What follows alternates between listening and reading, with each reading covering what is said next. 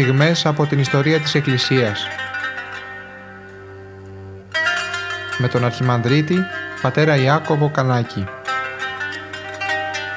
Πρωτοσύγγελο της Ιεράς Μητροπόλεως Γόρτινος και Μεγαλοπόλεως.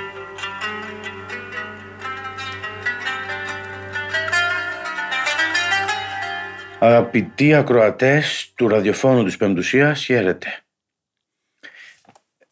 Περιδιαβαίνουμε και ακολουθούμε την πορεία του Αποστόλου Παύλου, του μεγάλου αυτού Αποστόλου των Εθνών, του υπευθύνου εντός εισαγωγικών, του ιδρυτή καλύτερα της Εκκλησίας μας. Τον βλέπουμε να έχει βρεθεί στην Θεσσαλονίκη και θα πορευθεί για τη Βέρεια που και εκεί θα ιδρύσει η Εκκλησία. Ο Παύλος δεν ήταν μόνο Ιεραπόστολος, κατακτητής ήταν και ποιμήν και ποιμένας. Είναι σε θέση να το στερεώνει και να, να διατηρεί εκείνο που κατέκτησε για τον Κύριο. Δεν επιδιώκει γρήγορες και εκθαμβωτικές επιτυχίας.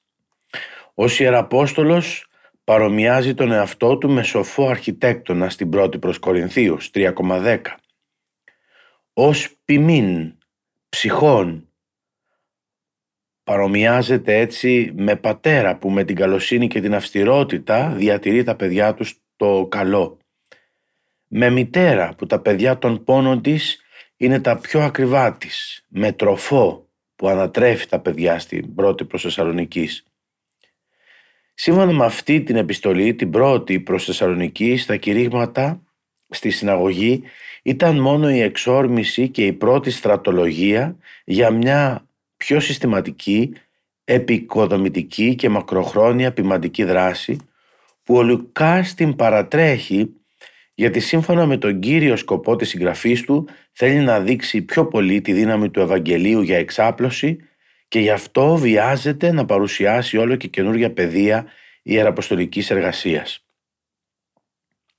Αφού ο Παύλος κέρδισε τα καλύτερα και ευγενέστερα στοιχεία της συναγωγής, αναγκάστηκε να χωριστεί από αυτήν, όπως γινόταν μέχρι τώρα παντού. Και τώρα άρχισε η εργασία εις βάθος στο σπίτι του Ιάσονα, στα εργαστήρια, στις ιδιωτικές κατοικίες, στα δωματιάκια των δούλων που δούλευαν σε αρχοντόσπιτα, στις αριστοκρατικές συνοικίες, ακόμα και στα σαλόνια των κυριών της αριστοκρατίας. Ήταν μια εντελώς ατομική πνευματική καλλιέργεια, πρόσωπο προς πρόσωπο, ένας με έναν, από σπίτι σε σπίτι. Βλέπουμε εδώ ακριβώς πως ε, δρά ένας Ιεραπόστολος.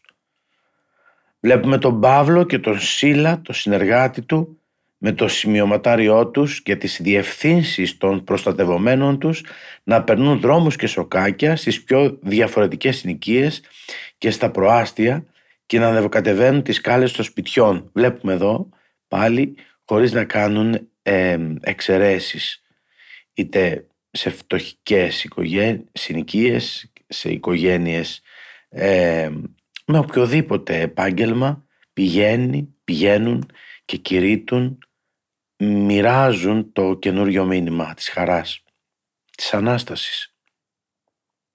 Ο Παύλος προσπαθούσε να ωφελήσει τον κάθε έναν προσωπικά, ακούγοντας τις αμφιβολίες του, τις δυσκολίες του, τις ανάγκες του.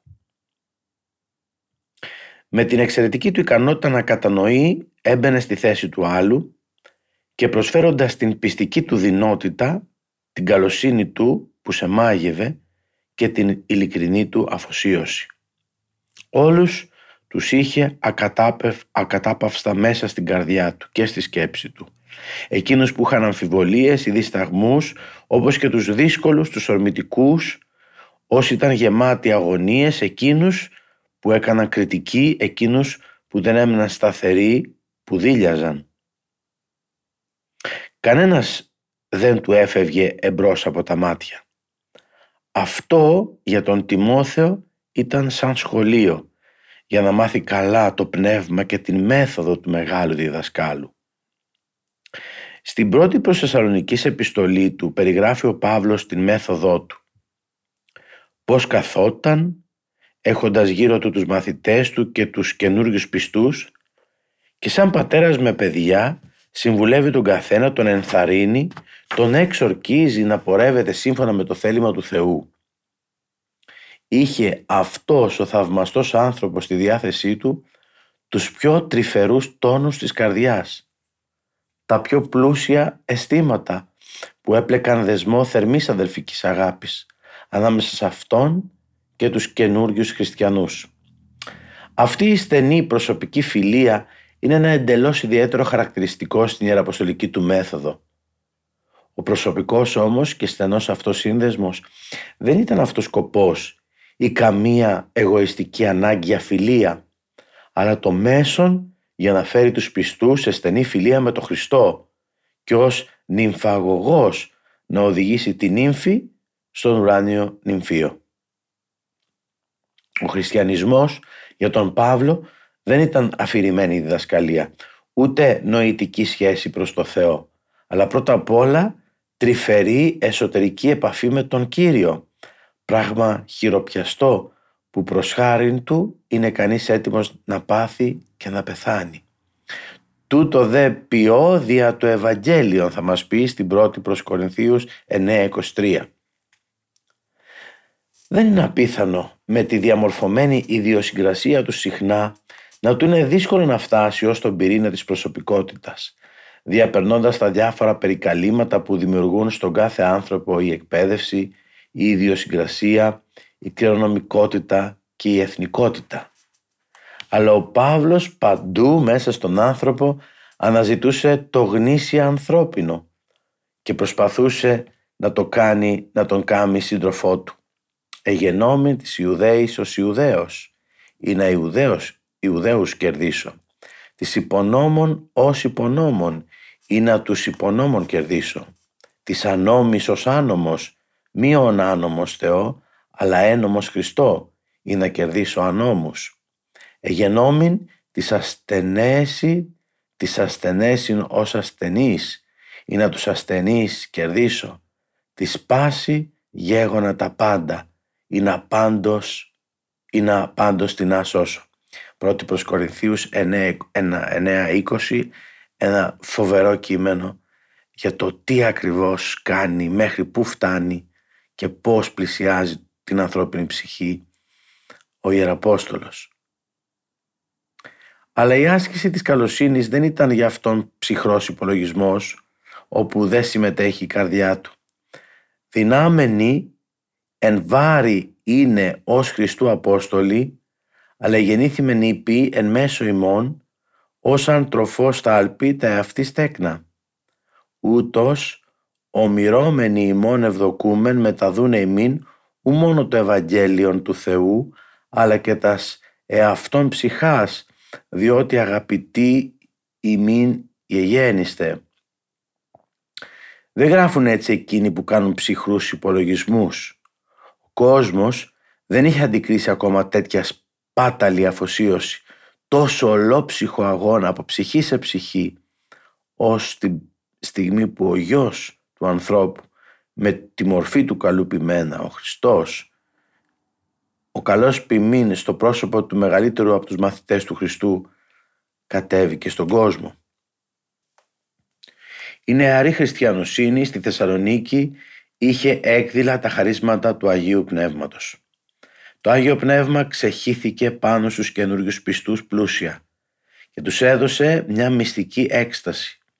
Υπήρχαν εποχές όπου στον Παύλο εκδηλώνονται εντελώς έντονα τα χαρίσματα του Πνεύματος όταν λίγους μήνες αργότερα γράφει προς τους Θεσσαλονικείς «Το Ευαγγέλιο ημών ούκε γεννήθη εις ημάς εν λόγω μόνον, αλλά και εν δυνάμει και εν πνεύματι Αγίων και εν πληροφορία πολύ». Θα ξαναζωντάνευαν στη μνήμη του οι αξέχαστες εκείνες ώρες ιεράς εξάρσεως όπου ο Παύλος τόσο τους συνετάραξε με τη φλογερή προφητική του γλώσσα ώστε άλλοτε να κλαίνε δυνατά είτε γιατί ένιωθαν άγιο πόνο για τη μέχρι τότε ζωή τους είτε γιατί συμπονούσαν τον εσταυρωμένο και άλλοτε πάλι παρηγορημένοι να ξεφωνίζουν από χαρά. Ενώ ένας γεννημένος χολός ξεπεταγόταν ξαφνικά και βάδιζε ή ένας δαιμονισμένος ύστερα από μια τελευταία δυνατή προσβολή πήγαινε θεραπευμένος στο σπίτι του. Άλλοτε πάλι ο Παύλος με την ανθρωπογνωστική του δύναμη φώτιζε την άβυσο της ψυχής του. Ξεδιάλυνε τις αλληλοσυγκρουόμενες σκέψεις και τα αισθήματά τους και αποκάλυπτε το πλέγμα που δημιουργεί η ενοχή μαζί με το μοιραίο, το πνεύμα μαζί με τη σάρκα. Αυτές οι στιγμές άφηναν γλυκόπικρα συναισθήματα στους ακροατές του, που καταλάβαιναν όπως ο άρρωστος και παραμορφωμένος άνθρωπος κάτω από το μαχαίρι του ικανού γιατρού ότι ζών ο λόγος του Θεού και ενεργείς και το μότερος υπερπάσαν μάχαιραν δίστομων, δεικνούμενος άχρη μερισμού ψυχίστε και πνεύματος, αρμόντε και μυελών και κριτικός, και κριτικός ενθυμίσεων και ενιών καρδίας. Αλλά αυτές οι ώρες του ενθουσιασμού και της συγκινήσεως ήταν μόνο η αρχή, το ξεκίνημα, η αριζική θεραπεία για αλλαγή οριστική. Όταν όμως έφτανε η μεγάλη στιγμή για τη βάπτιση, όπου το νερό του ποταμιού τους σκέπαζε ολόκληρου σαν ουράνιο ένδυμα, όταν είχαν πια περάσει οι πρώτες μέρες της επιστροφής, τότε άρχιζε για τον Απόστολο η λεπτουργική εργασία και η μικροτεχνία της καθημερινής ζωής. Έπρεπε σιγά σιγά να ξεμάθουν το μητρικό γάλα και να συνηθίσουν τη στερεά τροφή. Ο Απόστολος δεν νόμιζε καθόλου ότι τα πλούσια αισθήματα των νεοφώτιστων που ο ίδιος τους ήξερε τόσο καλά είναι άσκοπη φαντασιοπληξία. Έπρεπε όμως να τους πει ότι τούτο εστί θέλημα Θεού ο αγιασμός ημών, όπως λέει στην πρώτη Θεσσαλονικής 4.3, 4,3 και όχι οι τρελοί ενθουσιασμοί των νεοφωτίστων. Σύντομα η Εκκλησία της Θεσσαλονίκης άρχισε να συναγωνίζεται την Εκκλησία των Φιλίππων σε ζωντανή και γεμάτη δράση πίστη και σε αγάπη που είναι έτοιμη για θυσίες. Η Εκκλησία της Θεσσαλονίκης είχε δώσει μεγάλη προσοχή στο εσκατολογικό κήρυγμα. Έκανε μεγάλη εντύπωση στους ευκολοσυγκίνητους του Θεσσαλονίκης στο μυστήριο του τέλους του κόσμου που θα γινόταν σε λίγο. Ένα προέστημα ότι πρόκειται ο κόσμος να καταστραφεί επικρατούσε τότε στην αυτοκρατορία. Φαίνεται πως και ο ίδιος ο Παύλος είχε κάτι τέτοια αισθήματα και ελπίδες για την Δευτέρα παρουσία, ότι πρόκειται δηλαδή γρήγορα να ξανάρθει ο Χριστός, χωρίς με αυτό να βάζει ορισμένα χρονικά όρια για την καταστροφή του κόσμου.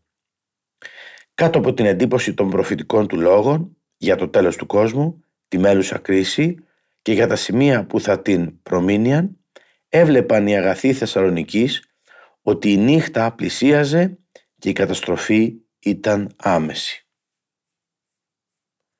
Ο Καλιγούλας με τη μεγαλομανία του είχε καταστρέψει τη λάμψη της αυτοκρατορίας του Αυγούστου και του Τιβερίου. Επικλαβδίου ασυνείδητα γυναικάρια όπως η Μεσαλίνα και η Αγρυπίνα με τους κύκλους του Παλατίνου έπαιζαν στον αυτοκρατορικό θρόνο το ανώσιο παιχνίδι τους, ήταν μεθυσμένες με το παράφορο ποτήρι της δυνάμεώς τους και τη μανία του αίματος. Κομίτες, βροχές με αίμα, γεννήσεις τεράτων, επιδημίες, πλημμύρες, αγάλματα του αυτοκράτορα, ναοί, χτισμένοι και χτυπημένοι από τον κεραυνό ήταν σαν να προμήνυαν κάτι κακό. Πάνω σε όλα αυτά ξεπετιόταν και το ερώτημα.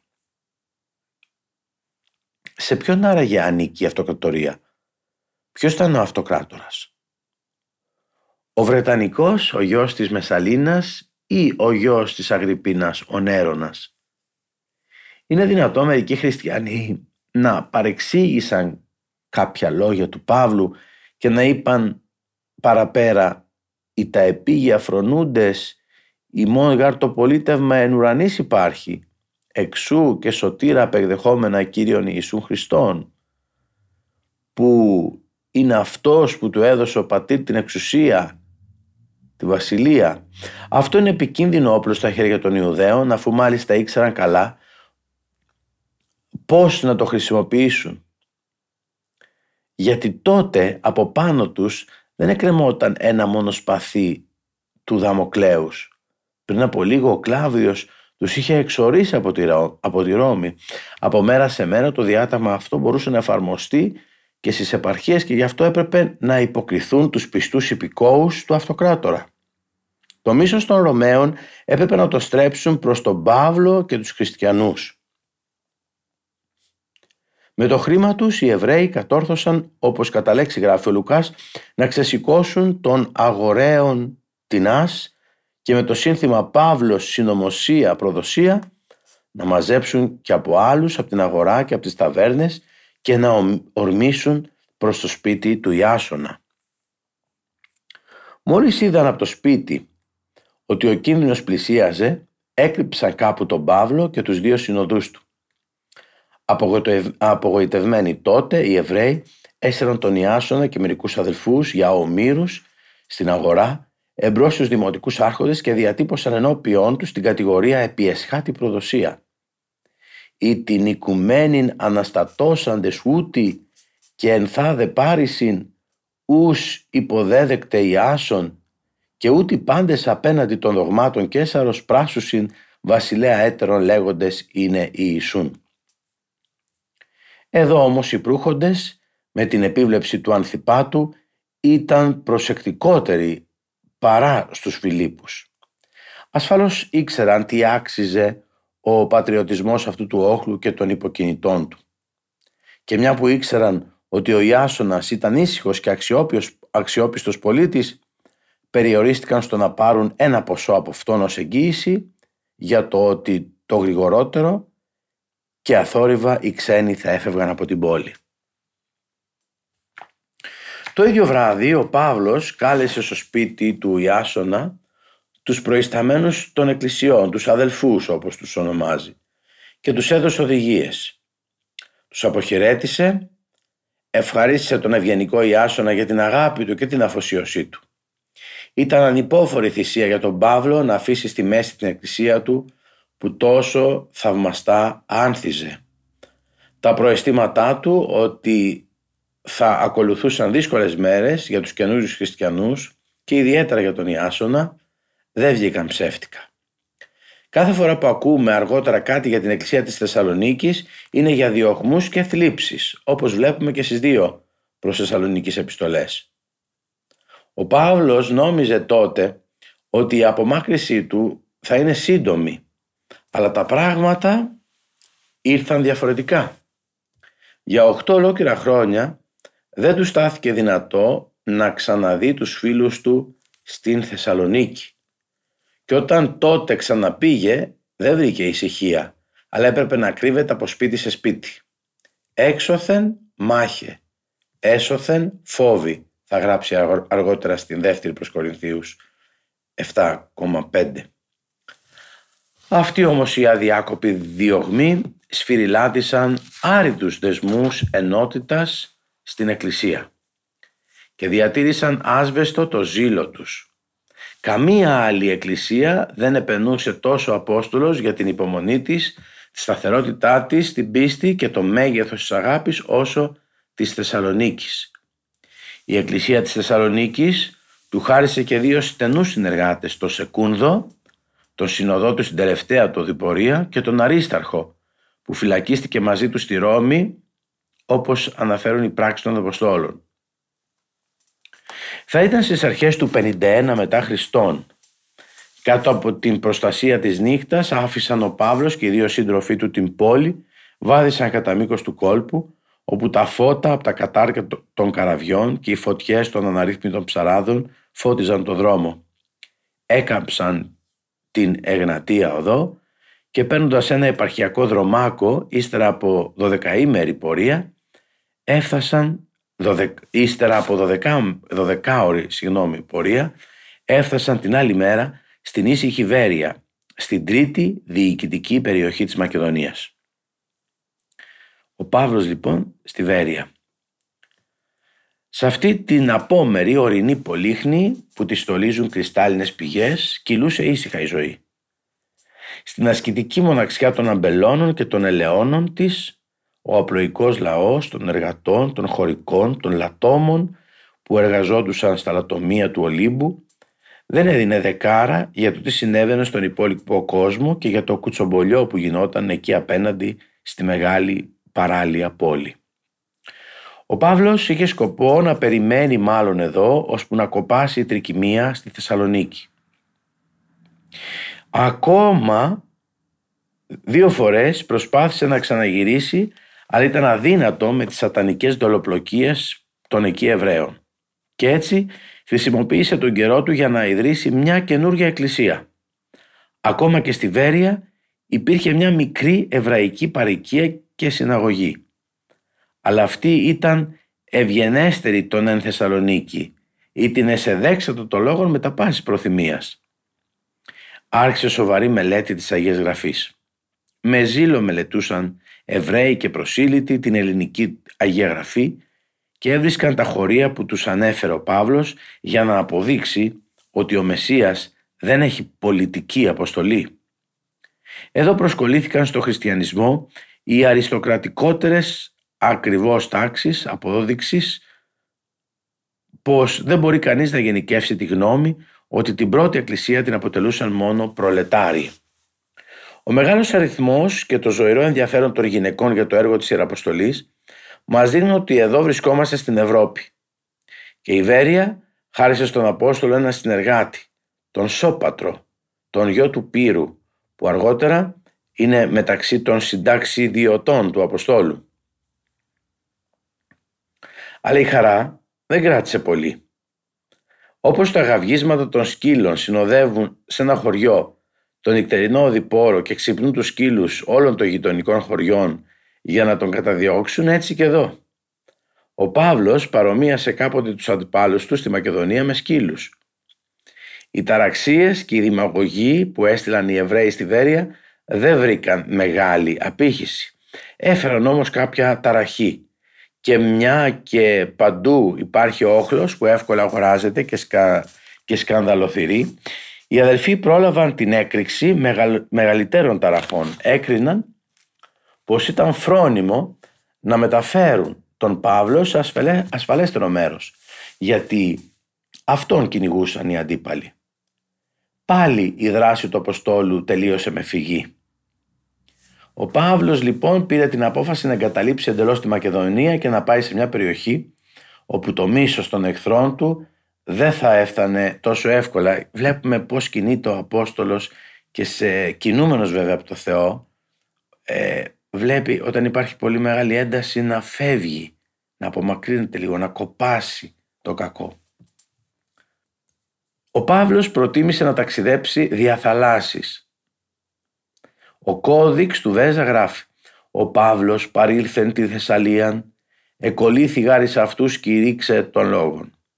Σύμφωνα με μια παράδοση που σώσονται μέχρι και σήμερα στη Βέρεια, ο Παύλος κατέβηκε στο λιμάνι της Μεθόνης ελευθεροχώριον περνώντας από το Αιγίνιον.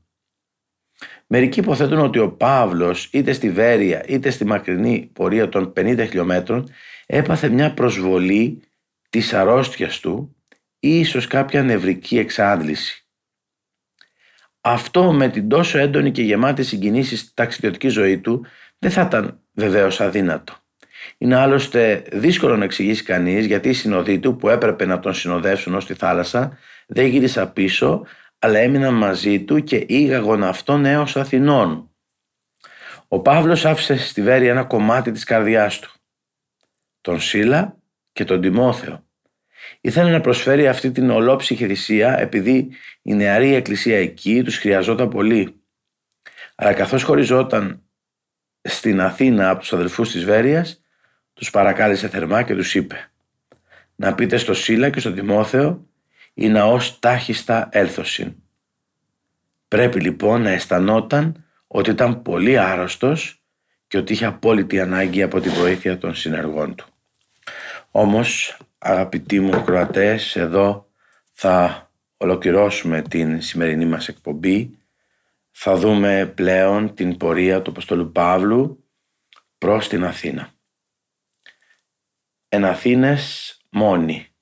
Θα διαβάσουμε και θα δούμε την πορεία ε, προς το κέντρο πλέον, ε, προς το, στην Αττική Γη, ε, προς την πρωτεύουσα και πώς εκεί αντιμετωπίστηκε ο μεγάλος αυτός Απόστολος της Εκκλησίας μας. Ευχαριστούμε που και σήμερα ήσασταν μαζί μας.